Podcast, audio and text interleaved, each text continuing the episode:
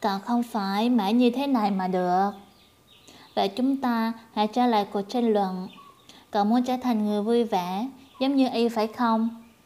Nhưng thầy đã gạt phăng đi, nói rằng đó là việc rất khó khăn. Thực tế, đúng là như vậy. Tôi chỉ hỏi để làm khó thầy thôi, chứ tự tôi cũng biết là mình không thể trở thành một người như thế. Tại sao cậu lại nghĩ vậy?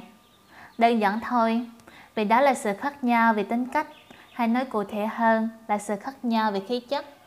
Ha ha, chẳng hạn như thầy đang sống giữa cái rừng sách như thế này. Thầy liên tục đọc những cuốn sách mới, tiếp thu những tri thức mới.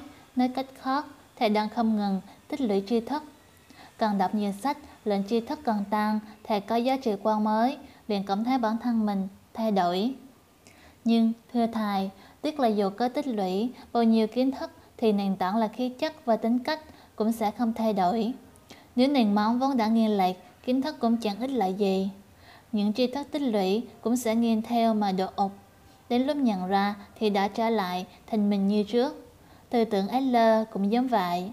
Dù tích lũy bao nhiêu tri thức về học thuyết của ông ta thì tính cách của tôi cũng sẽ không thay đổi.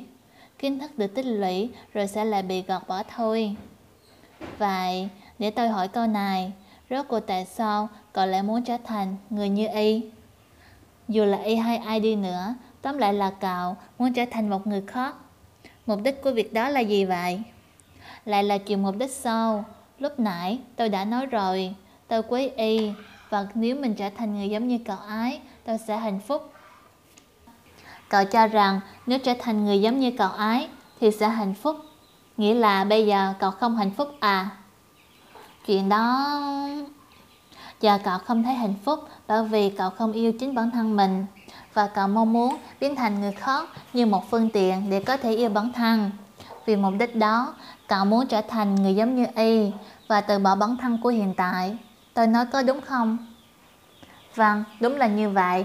Tôi thừa nhận là tôi ghét chính mình. Tôi ghét có bản thân. Ngay lúc này, đang thích thú đàm luận về một thứ triết học lỗi thời với thầy.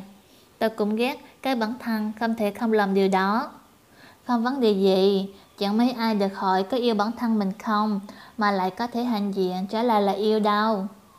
Còn thầy thì sao? Thầy có yêu bản thân mình không?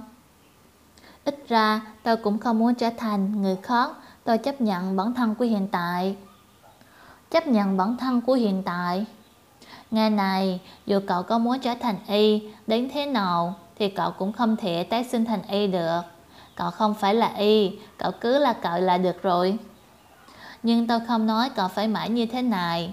Nếu cậu không thấy hạnh phúc, chắc chắn không thể cứ như thế này mà được. Cậu không được đứng yên mà cần phải không ngừng tiến lên phía trước.